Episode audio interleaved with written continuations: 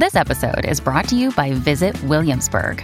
In Williamsburg, Virginia, there's never too much of a good thing. Whether you're a foodie, a golfer, a history buff, a shopaholic, an outdoor enthusiast, or a thrill seeker, you'll find what you came for here and more. So ask yourself, what is it you want?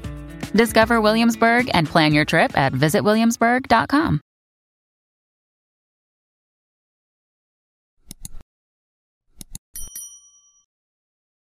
It was a quiet Sunday afternoon when the sobbing echoed through the apartment complex.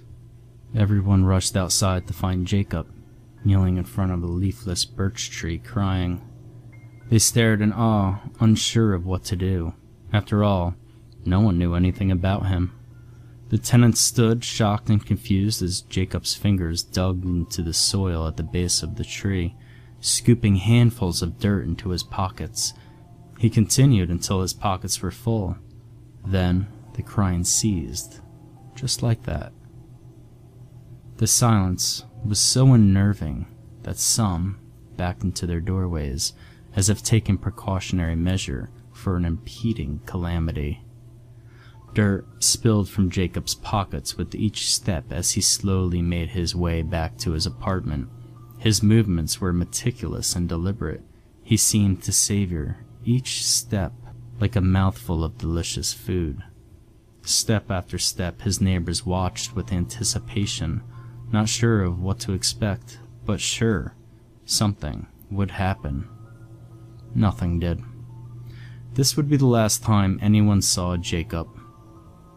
Jacob was a strange old man. He would leave his apartment once a day for exactly an hour and stand in the courtyard talking to the ground near that birch tree no one really paid him much attention due to his age.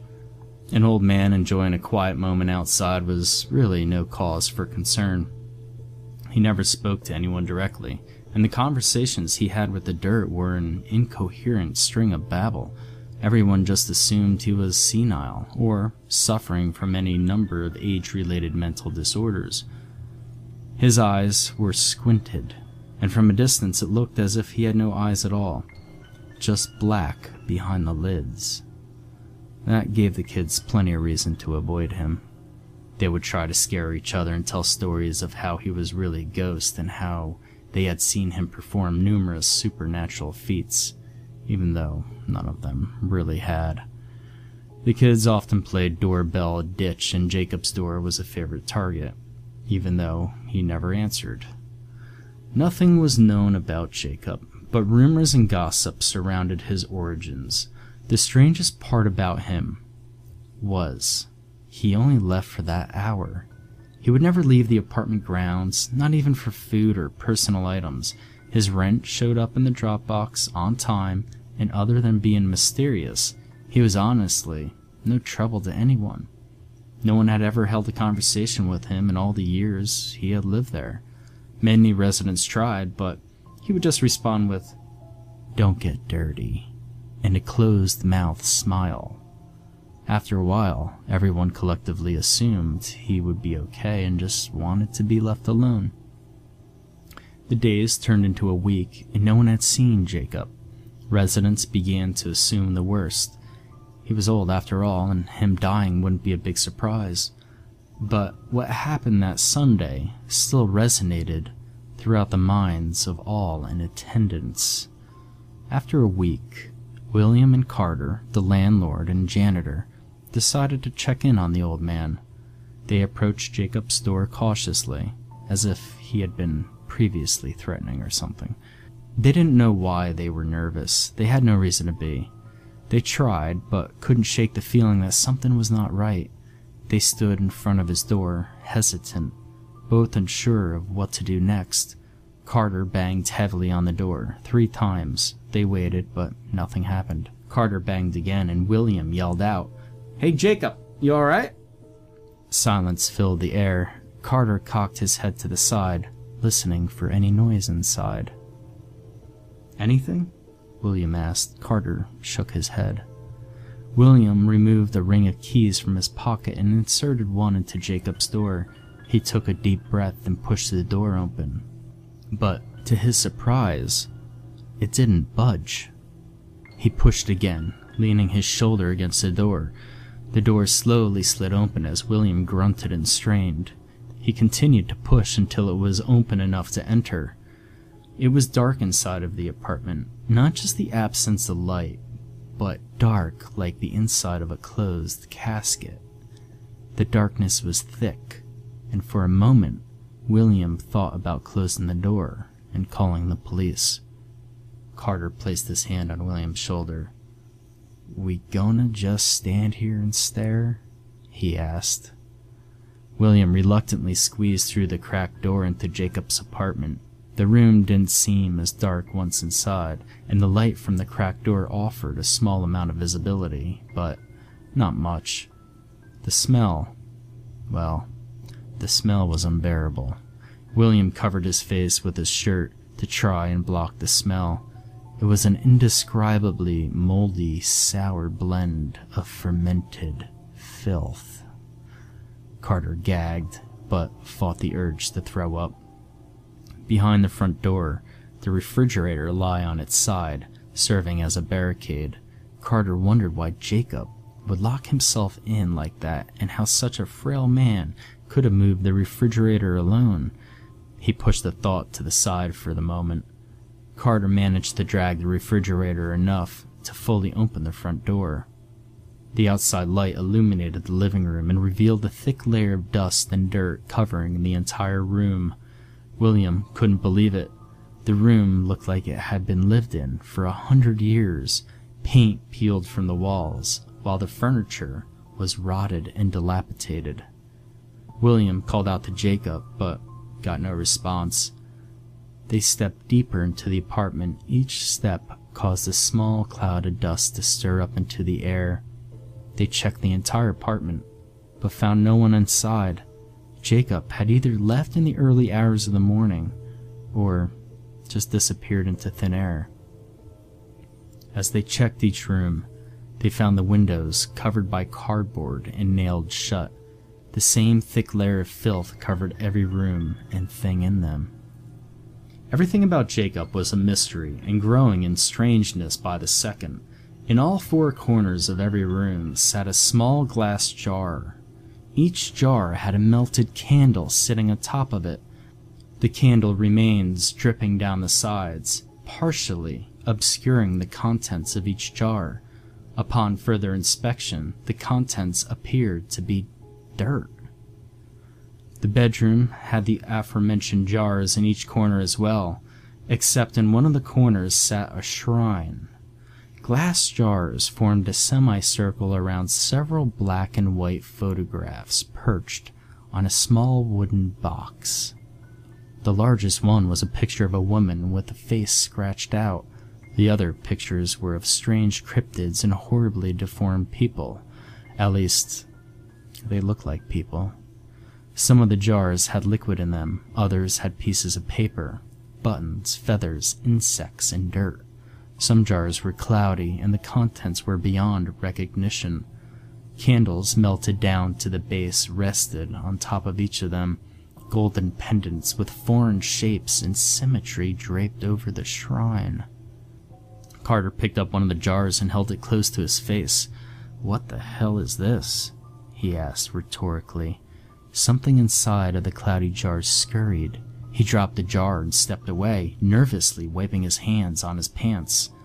William leaned in and retrieved the handwritten note from under the broken jar. Loose soil spilled from the jar like the entrails of a bloated dead possum. He brushed the remaining dirt from the page with his hand. The note read, From the dirt we came, into the dirt we shall return. The earth hungers for what is rightfully his and grows impatient. The candle seals the jar, and the jar keeps them confined. Keep them trapped. If the prison is broken, avoid contact with the dirt at all costs. If it tastes your flesh, its thirst will not be quenched until it enslaves and consumes you. Ashes to ashes, dust to dust. One by one, they will come for us. Don't get dirty. They stared at the broken jar for a long moment. William looked down at his open palm. His hands were covered with dirt crumbs and dark smudges. He immediately rubbed his hand on the side of his pants. They knew what the letter was implying, but refused to accept it as anything more than the rambling delusions of an old man who had lost his mind. As they thought it over, the whole situation seemed more and more impossible, but some subconscious cue caused them to repeatedly wipe the dirt off their hands.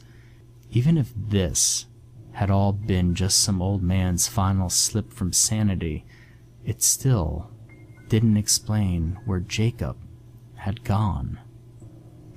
All of the windows were nailed shut from the inside. The front door was locked and pinned closed by the refrigerator, unless Jacob was a ghost and could really walk through walls, like the neighborhood kids suggested. There was no other explanation. William laughed to himself at the thought. They pushed the supernatural thoughts out of their heads and went back to work, cleaning the place up as quickly as they could. Carter loaded all the shrine's contents along with the jars in each room into a box and tossed the box into the dumpster outside. The jars shattered as they hit the bottom of the dumpster. Carter stopped for a moment and thought of the letter. The letter bothered him, but he wasn't ready to succumb to Jacob's fantasy world that easily. As sunset approached, they retired to their own apartments. They did not speak of the strangeness of the day. Exhausted and eager to push it out of their minds, they quietly parted ways. Carter sat slumped in a worn but comfortable recliner, drifting in and out of consciousness. The television illuminated the room as a popular talk show host recited a string of witty jokes to an enthusiastic audience. A procession of heavy handed knocks came from the front door. Carter came to life, eyes wide and foggy, still half asleep. Yeah, who is it? Carter yelled from the comfort of his chair. No answer. He waited a long beat, and as he began to ask again, he was interrupted by more knocking. The heavy thuds reverberated through the house. The banging on the door at such a late hour was startling, but the dead silence that followed bordered terrifying. Carter grabbed a hammer from his toolbox and approached the door. He leaned in toward the peephole, squinting his right eye. As he inched closer, he could slowly begin to make out a silhouette. Just before he could fully see any physical details, the visitor banged on the door again. This time, shaking the door on its hinge, he jumped back, raising the hammer in his shaky hand. His heart pounded in his chest, breathing labored and body trembling. He stared at the door, and to his amusement and terror, the handle began to turn back and forth. It turned gently at first, but grew more and more violent with each turn. Carter stood paralyzed, until the deadbolt lock slowly began to turn to the open position. He rushed to the door, pressing his shoulder against it and turning the lock back to closed. The door shook violently as if someone were trying to knock it down. His body jerked with every impact. He slid up the door and gazed out through the peephole. His eyes widened with sheer panic as the view revealed what was on the other side of the door. The door continued to shake as Carter peered out into an empty hallway. There was no one there to take responsibility for the banging or attempted break in, just an empty hallway. This can't be, Carter thought. This is not possible. His mind drifted back to the shrine in Jacob's house and the letter. He struggled to find answers, rational or supernatural. Just then, the banging stopped flat. He waited for a moment, certain that this was a ploy for him to relax and let down his guard. He slowly stood to look out the peephole again, not sure of what he was expecting to see. The phone rang loudly. He spun quickly with his hammer raised, only to realize it was nothing sinister. He snatched the phone off the hook and screaming erupted from the receiver. It was William, hysterically yelling into the phone. They're trying to get in. I could see them. But they're breaking the windows and doors, and I just can't keep them out. Oh my god. His voice grew more desperate. Carter, listen to me. It was the jars. The letter, Jacob. I don't know what to do. Just don't let them inside. Oh, God. The phone went dead. Carter held the phone to his ear in shock, shaking uncontrollably. The front door knob began to shake and turn again. Carter rushed to the living room. Just as the door began to open, he crashed against it, slamming it shut and turning the lock closed. Across the room, a window began to slowly open. He grabbed it just in time, slamming it shut. The thought of Jacob's apartment came back the refrigerator, the nailed windows, and the letter. He grabbed his couch and drug it across the living room.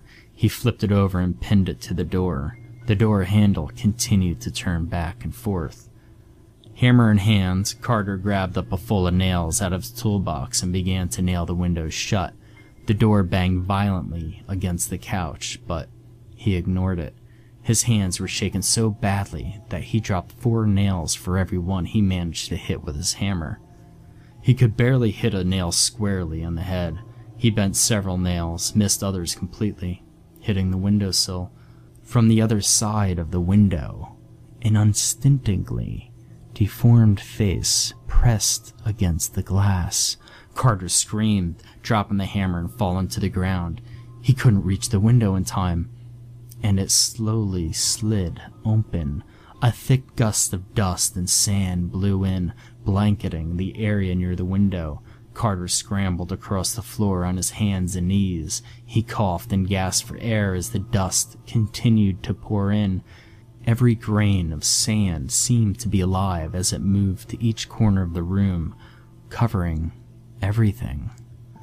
Carter crawled toward the door, but the dust in the room made it hard to see or breathe.